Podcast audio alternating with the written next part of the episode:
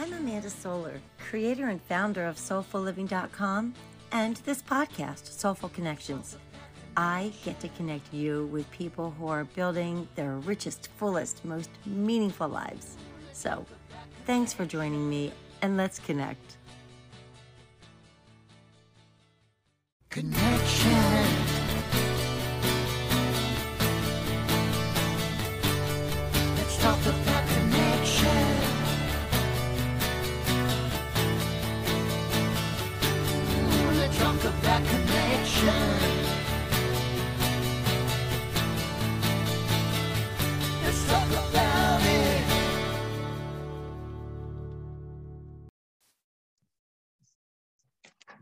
So I am so excited because today I have Heidi Rue, Leslie Richards, and they have embarked on something that is really special and meaningful and important.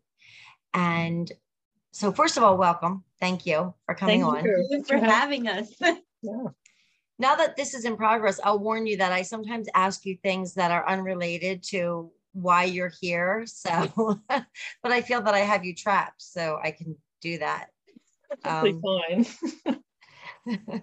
so, um, do you want to start with what exactly is it that you're doing first and foremost? What is your role and where are you sitting? Can you share that? So why don't I start by, we're sitting in the Office of Immigrant Rights Action, um, which is a nonprofit that was started five years ago in response to ICE raids in the Doylestown community, particularly in the borough.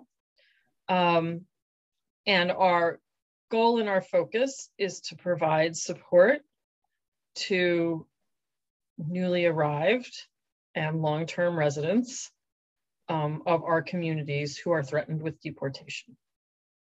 Um, there's a lot in between that starting date and now, but what we're super excited about is that we have over time grown to the point where we have um, rented an office, incorporated as a nonprofit, and we are super excited about the fact that Heidi joined um, our team this week in the role of executive director. She is our first paid executive director. which Our- is very, very exciting. yeah, And our organization is now immigrant led. Yep. Our staff is fully bilingual. And Wow. we are just very eager to continue our work aligned with our mission and just kind of grow, take those next steps now that we're five years old. Yeah. Is it five years? So, so, Hei- so you're the executive director, Heidi, right? I am. And then Leslie, you said our. Who is the our? so um, I'm the I'm the board chair. We have a board of I think we're nine people now on the board. Um, You but have was a, we have a we have a board of nine people now. Um, we originally had a seven person board, so I, I was one of the founding members on the board. I'm still the board chair. Um, we still have a number of our founding members involved in the board, and then you know some some new members, which is exciting too. Some immigration attorneys, um, people with experience in the nonprofit space. Um, so uh, the strategic plan that the board put together had the goal of hiring a paid executive director and being immigrant led. So it feels like this week is a really big milestone having Heidi come on board. That's phenomenal. Congratulations. Yeah. Thank you. Um, so you talked about what led this is, or what drove this was ice, were ice raids that were happening in our community. And I can hear just my imaginary crowd in my head would say, well, an ice raid, does that mean that ICE was coming in and taking people who were doing something nefarious and um, removing them from the community? Or, you know, why did that cause you some consternation? Um, so the first one was um, employees of two local food establishments, and they were long-term employees and sort of beloved members of that work community. One of the owners said he thought of them as as part of his family, as his sons. Um, I think that they had worked for him for over five and 10 years, respectively. So, not people who um, had caused a problem in the community, in fact, people that the community depended on. Um, Mhm. What happened in early 2017 is the focus of ICE enforcement moved to the interior of the country, and it also stopped focusing on people who had um, violent criminal history and focused on people who were simply here without documentation. So, because that was the way that the the administration at that time could boost their numbers, they were kind of the easy people to um, identify and and deport, and they could really say that they were making a lot of progress in removing undocumented people, but they weren't actually removing those people who were causing issues in the community through And the great thing about our community and our allies is that they banded together, crowdsourced some funds, and were able to provide these detainees with legal representation. And that's Oh. something we still do to this day. So we have a legal defense fund um, that has been, I mean, fully funded by community members and allies, right? Neighbors, employers, friends of um, of our immigrant community, and um, that allows us to help offset some of the costs because it can get very pricey. Um, not just to have um, you know to have a, a legal representation and an attorney is is quite costly but is also something that um, a lot of people end up either representing themselves or you know not really seeking the right information and we want to be able to assist in in having you know letting people have their day in court with support Right. Yeah, there's a there are two factors there. One, um, it- and Heidi sort of alluded to it. It's a it's a population that's easy to prey on. So there are um, there are attorneys out there who are less than ethical in telling somebody, yes, I can resolve your case, you know, and they'll collect significant fees for doing it, knowing full well that this person doesn't have recourse in our immigration system. Um, and then the other is that um, part of the reason we established the Legal Defense Fund was to make sure that when people are detained, they get contact with an attorney very quickly.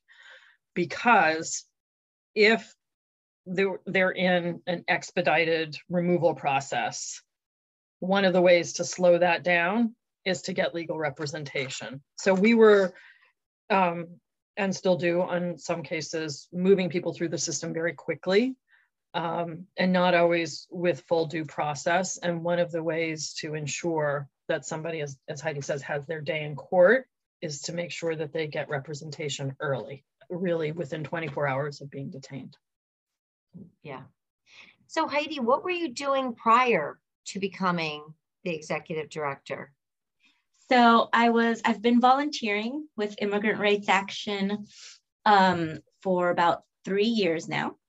Um, and I helped as a part-time staff member. And um, so this was kind of the next natural step. Yeah. I'm familiar with the organization and what we do and our goals and our missions. And um, it's just aligns so seamlessly with my personal um, values that it's just it it was almost like serendipitous. Yeah. and what it's Heidi's not saying, what Heidi's not saying is that she has tremendous respect within the immigrant community. She represents us beautifully. Um, and she's just really, she's a, she's got a background in nonprofit leadership. So there's so many stars that aligned that we feel really lucky. Oh, that's Um, great. Yeah. And knowing firsthand, I think the immigrant experience and having lived it just allows me to fully empathize and understand. You know, I was a child when I came over, but those experiences have all have shaped me into who I am today. So this is definitely like immigrant rights is is my issue. Yeah. Yes. Okay. So you are an immigrant yourself. I am. So I'm from El Salvador. Um, and Spanish was my first language. Um, I came to the States at a young age, but not, uh, and I grew up in Washington, D.C. Wonderful experience. You know, I, I am, my father is still in El Salvador. So I do go back as often as I can to see my family. And my mom is here. My mom remarried. She married a Puerto Rican. Ah, I think you know what good that's choice. like. So it's been it's been wonderful to walk in those world in all worlds and just Mhm. kind of really be able to connect with um with those we serve. He's a great person. Right. I mean, let's face it, you know, we're all immigrants. It's just about how long ago, I guess, our people came here, or most of us. Um, you alluded to the fact that this job aligns with your values. And one of the things, and one of the reasons I love doing this podcast is because, you know, we all we have this vision of what success looks like here in America. I can only speak for America because I live here. And, you know, as I've gone through life, I've learned that there are a lot of pieces that make what could be described as a successful life. And I don't think either of you had to do this, especially, you know, when you initiated it. What kind of, um, what does it do for you? I get what you do for it, but I wonder what does it do for you? Why do it? Why take the time? Well, I can say that having grown up in Washington D.C. with it, which is a very transient um, city where people come to climb that ladder, and very type A personalities, and being exposed to that, and moving away to Flagstaff, Arizona, which is where I went to graduate school, I, I learned there was another way to live. Hmm. And being in a mountain town with a, a slower pace really made me realize that it's not about, um, you know, the attainment of a degree or a position or, you know, monetary and financial gains it's really about what fills your soul. And this fills my soul. Like this work is so rewarding. Um, it's very, it can be emotional. Um, and that's why we have a group, that's why we need our network, right? Yes. um, just like I think one of my goals when I meet um, an immigrant that's either new to the community or that has been here for some time is to make sure that they have a network of community resources, of allies, of peers um, that can be that support and fulfill their soul because that's what I get from my community, from my support, um, you know, from my network. So, I mean, doing this work is fulfilling on so many levels. Um, but in general, outside of just the work, um, doing volunteering, being just kind to each other, just like smiling at someone walking down the street. That's the stuff that really fills me personally.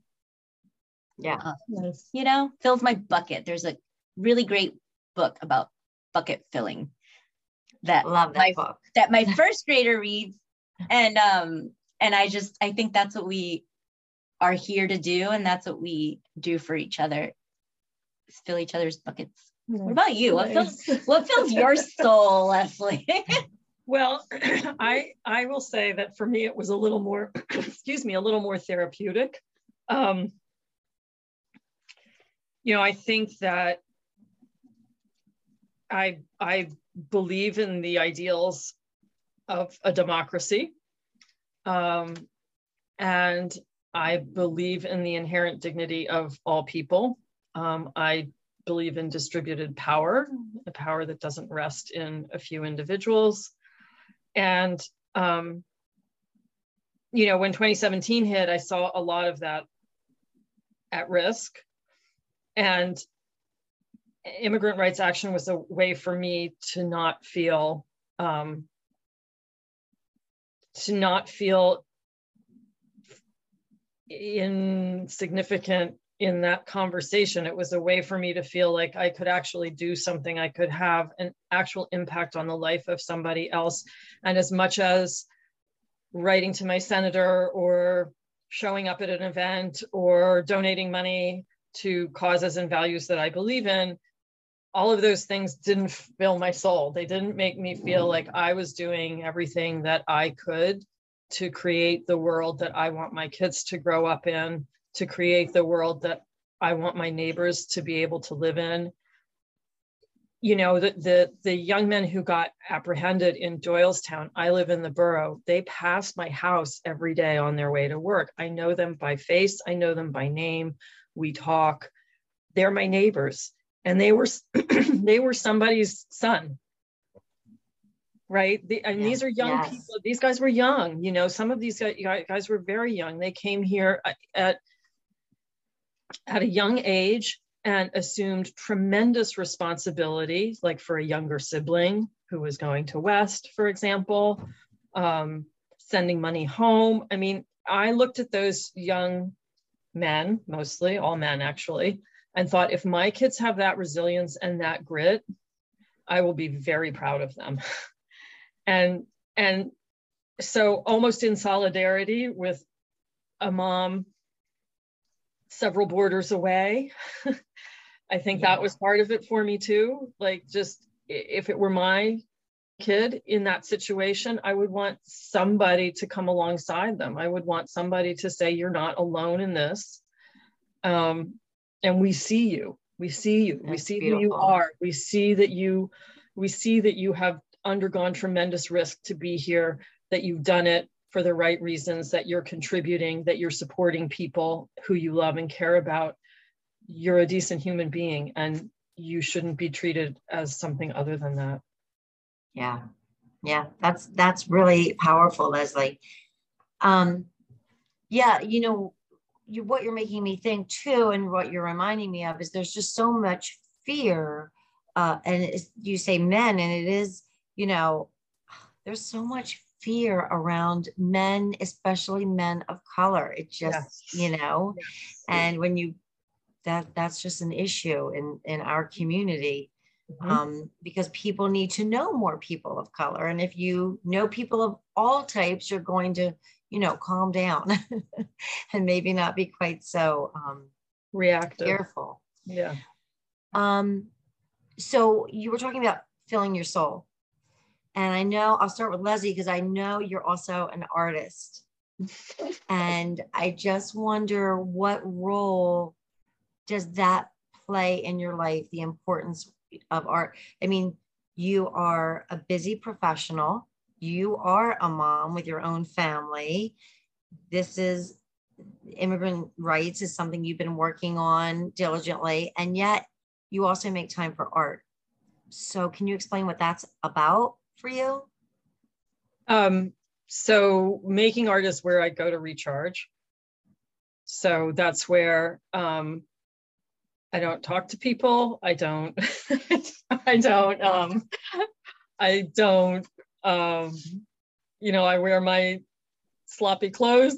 I spend eight hours without seeing another human being and just being in my studio. And um, I think it's where I, um, it, it's really, for me, it's not, it's not a question of whether or not I can do it. It's just so fundamental to what I need to sustain myself in all these other activities that if I go for too long without getting studio time, I can see the change in my level of patience and my ability to be.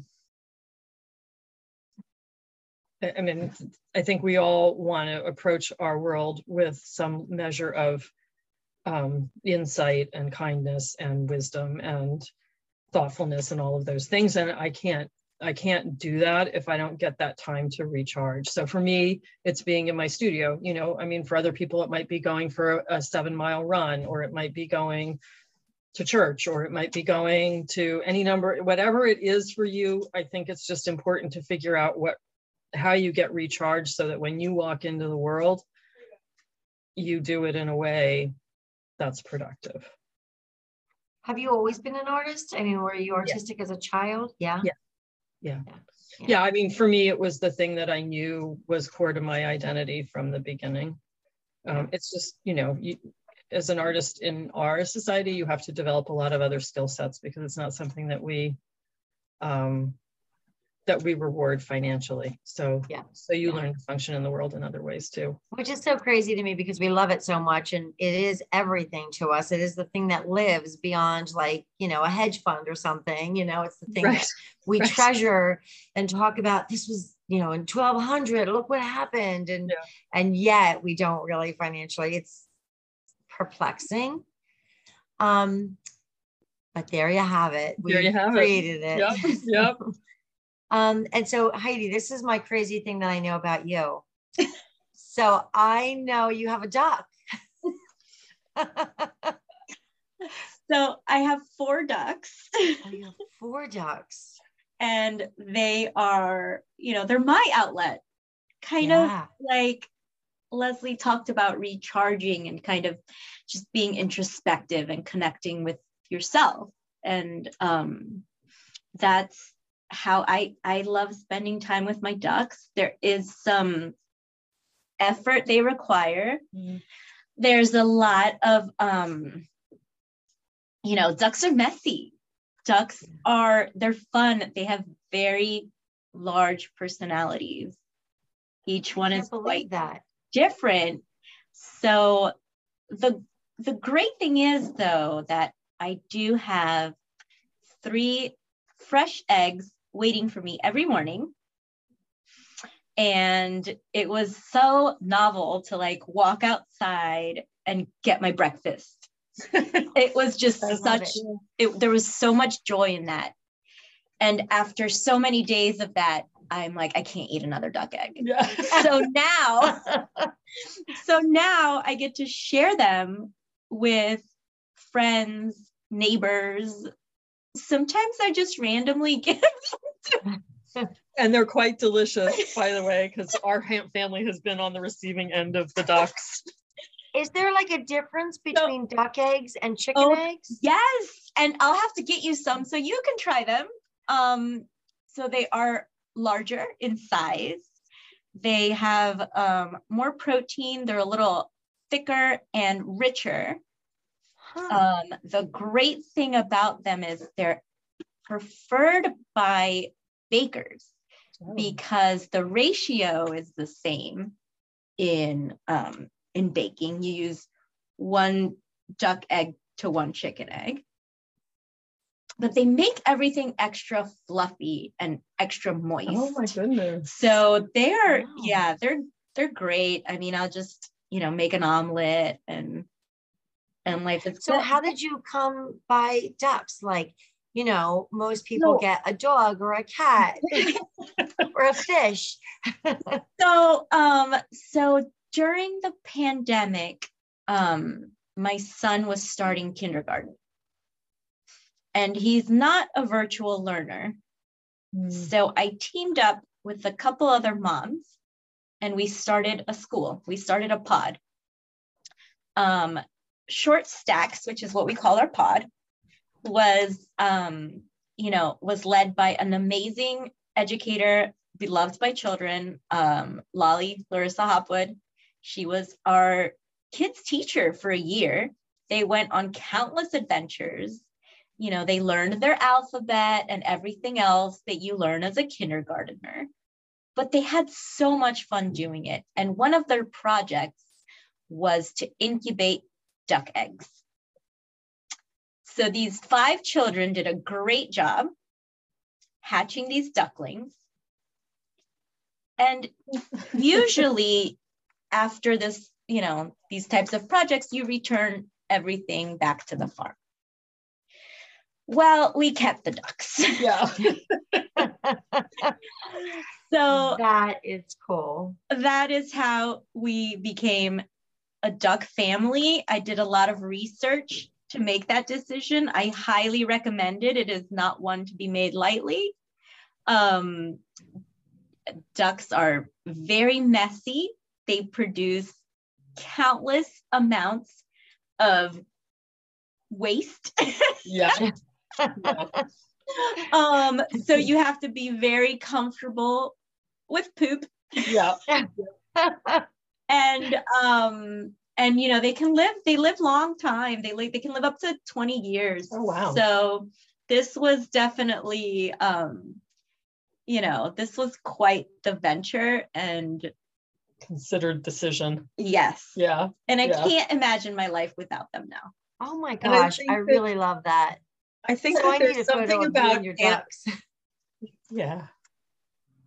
I think there's something about animals too as a way to remind you that whatever stresses you encountered in the day that day, you know, there's just another world out there with another reality and another set of beings. And I don't know, there's something about animals that just does. I do so that. agree with you. And I will just tell you that I always, my faith in humanity is often restored by watching a person bend down and pick up their dog's poop.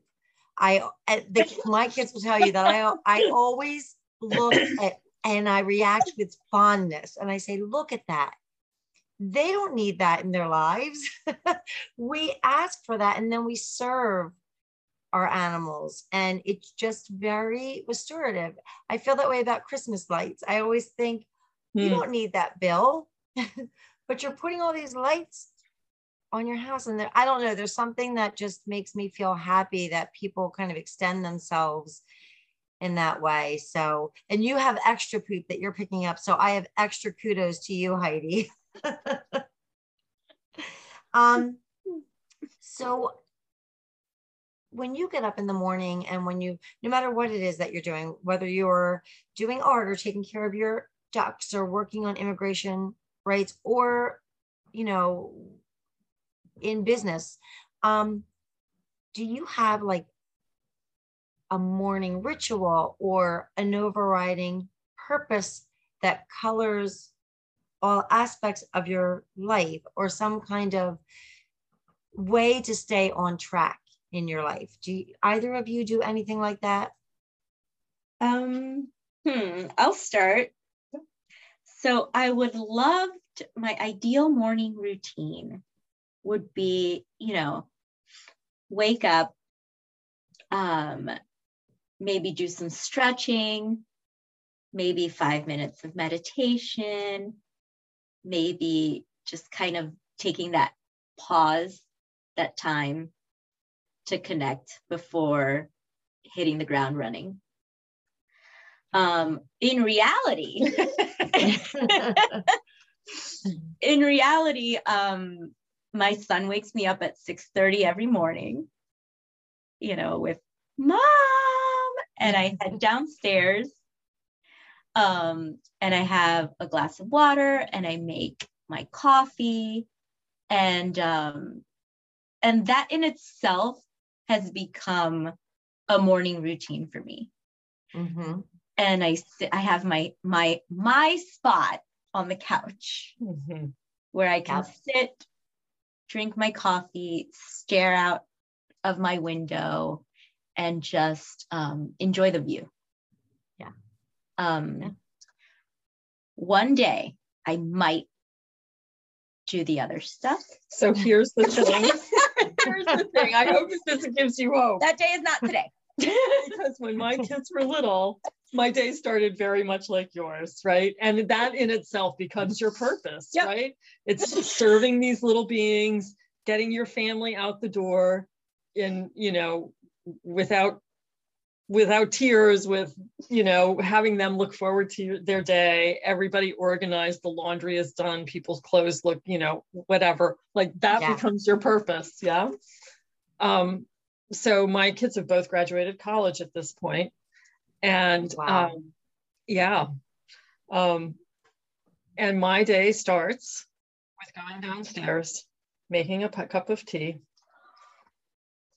I will make a conscious choice on certain days whether to listen to the news or not, because there's some days where um, I feel like I just need space from it. And I keep up with things in a great level of detail, but there are days where I decide that that's not what I want in the morning. Um, and then there is, with very few days that are an exception, there is a half an hour, 20 minutes to a half an hour of yoga and then I sit down at my computer because I work remotely. So it can happen. There's It hope. will happen one day. It's just not right now. so Right. Five is pretty exhausting. yeah. Um, so if you were given a magic wand, but you could only change one thing, and somebody said, you can make this impact on the world, this one thing. You can either force everybody to, you know, it could be read a book, or this is the new law, or this is the way we do things. Um, if you had a magic wand off the top of your head, because I know it could change in 10 minutes, what would you do? Does it have to be something that's actually real? No, it doesn't have to be possible. It doesn't even have to be, you know, like I always expect something grandiose. And then somebody said, I would make my house clean every day. And I was like, well, you know what? Oh, that sounds amazing. So I because that's good to know because I the thing that came to mind immediately Hmm. was I would remove fear oh, nice. because I think fear is at the root of evil. I think yes. that people seek power because they're afraid and insecure. I think people um, judge others and and um, make people the other because they're afraid. I think that people try to get one up on somebody else because they're afraid. I think people I think people do things to protect themselves because of real or perceived threats. And if we removed fear, I feel like people could move forward in a much more gracious way than we do right now. I love it. And I'm gonna, okay, I'm gonna piggyback on exactly what you just said. I would instill, um, what's the opposite of fear? Like faith, love, yeah, um, yeah, and just kind of make everyone happier and less grumpier. that you know i think that i think that what you said is so is so on point and i i i think that a lot does stem from fear and what can replace that fear and it would be love or faith in faith in humanity right faith and trust in your um in others Yeah. um And it's why we're so exploitable, right? When people tap into our fear, um, it's how they can get us to be our lesser selves. Yeah. Right. I was thinking that too. Yeah, and we see a lot of disinformation that preys on that, and we see how that corrupts our public dialogue. Um, you know, because when you asked the question, I started thinking, well, if there was one law I could change, or if there's one book I could make everyone read, or whatever, but none of those things get at the root. Mhm. And what's the root? I mean, the root is people are afraid of something. That's why they behave badly. A hundred percent. It's why logic doesn't do it. Sometimes Right. you think, oh, well, if I explain this, but it's Right. logic doesn't address fear.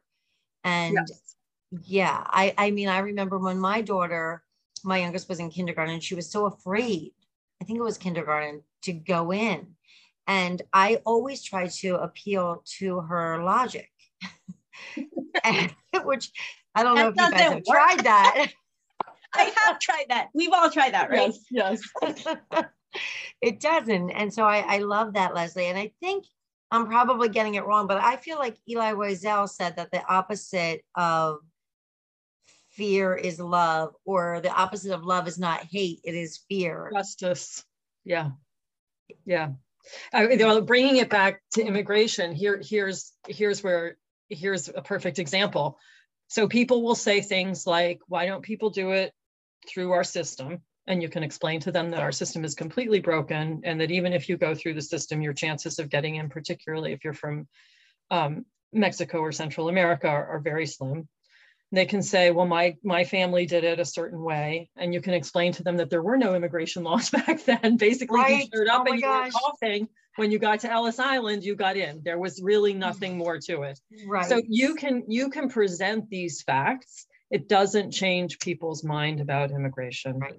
And it doesn't change their mind because they're afraid of the other and they're afraid of the other because they it's what you said earlier, Amanda, because they don't know anybody, because they don't they haven't heard people's stories. They don't they don't they haven't they haven't seen the commonality that they have with this young man who works in the pizza place up the street from them and and what do they have in common with him them they haven't figured that out yet so the emotional connection hasn't been made And I Yeah. think that's what it's all about is just being exposed, you know, breaking down that fear, having those conversations, learning, um, learning new things, being open to learning about.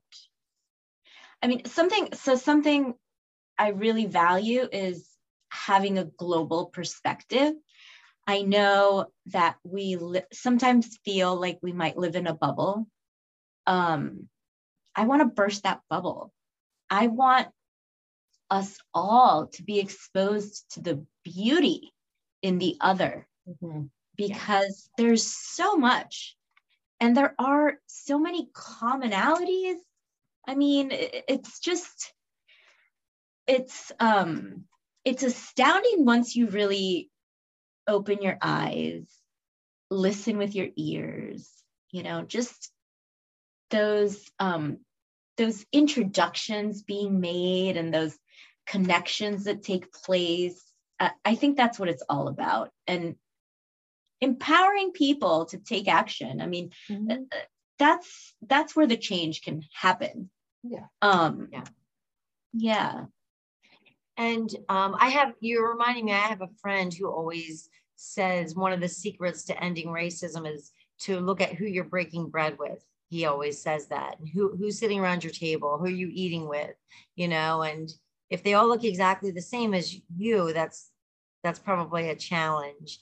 Um, what are your hopes for the immigration rights office? It's um, what is the proper title? Immigration rights immigrant rights A- action is the name yes the proper name of the organization of the organization, Immigrant yeah, Rights Action. yeah. So, what are your hopes and expectations for it? Well, my hope is that we um, become known not not just within the immigrant community, but within our community as a whole. I want us to, I want people to see the value in what we're doing and to want to support, to join us to take small actions that build toward this vision of um, of a of a you know this vision of of a community that we have where Mhm.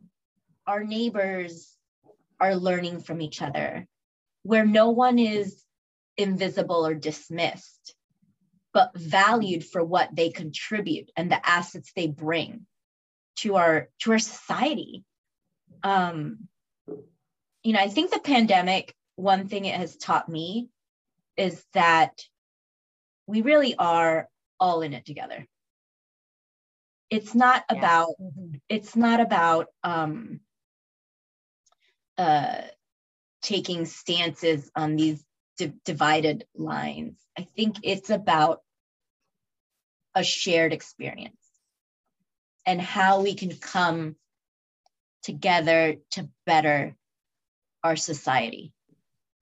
Um so immigrant rights action um you know i want to shout it from like the rooftop.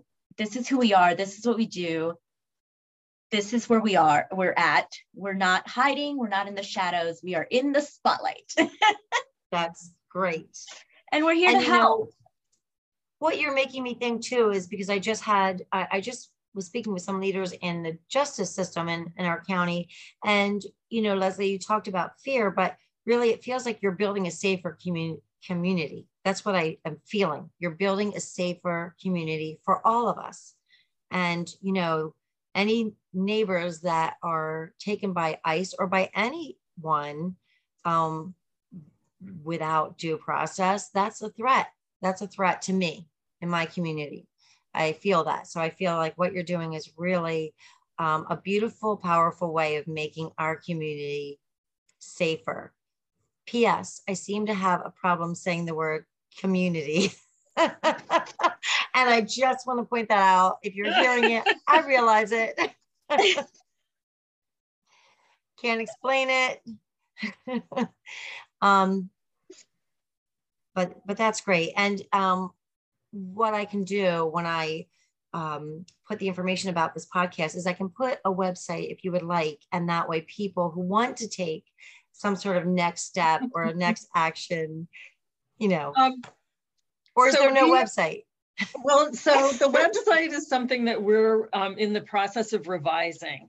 And I think we want to make it much more um, informative about our services. And I think we want to make it a little easier to interact with. Um, so maybe there would be a way to post. Um, oh, well we, I- we I- could maybe set up an email that they could send if they wanted to get information and then we can email them back and or we could give an, um, a link to our PayPal page if And people want I to donate. do want to announce also we are becoming facebook official Yes. Oh, great. So there um, be, oh, our so, Facebook page might be the yeah i place to go. think i think because uh, you know and maybe at the core of this was also some fear it was the It was. it was the um uh the era of you know at the time where this issue was very um partisan Right.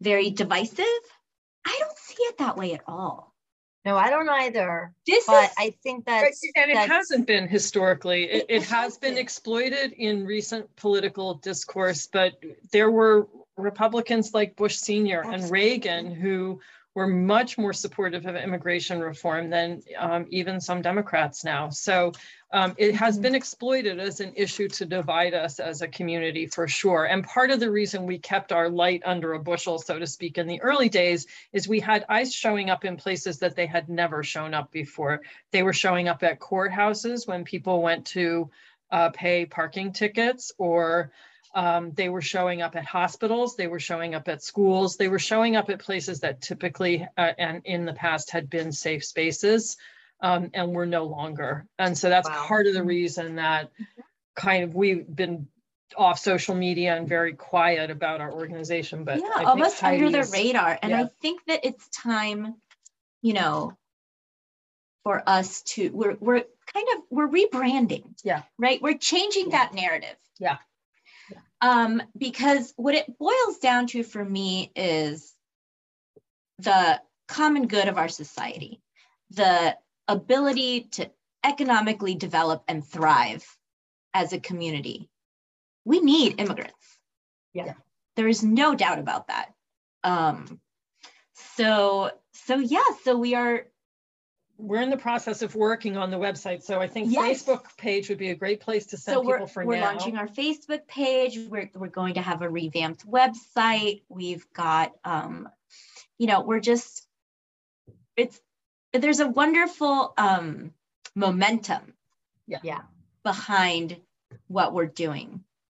And You know, yeah. it- I it's think just, it's really all in, Exciting. it's exciting. Yeah. Yeah. Yes. Yeah.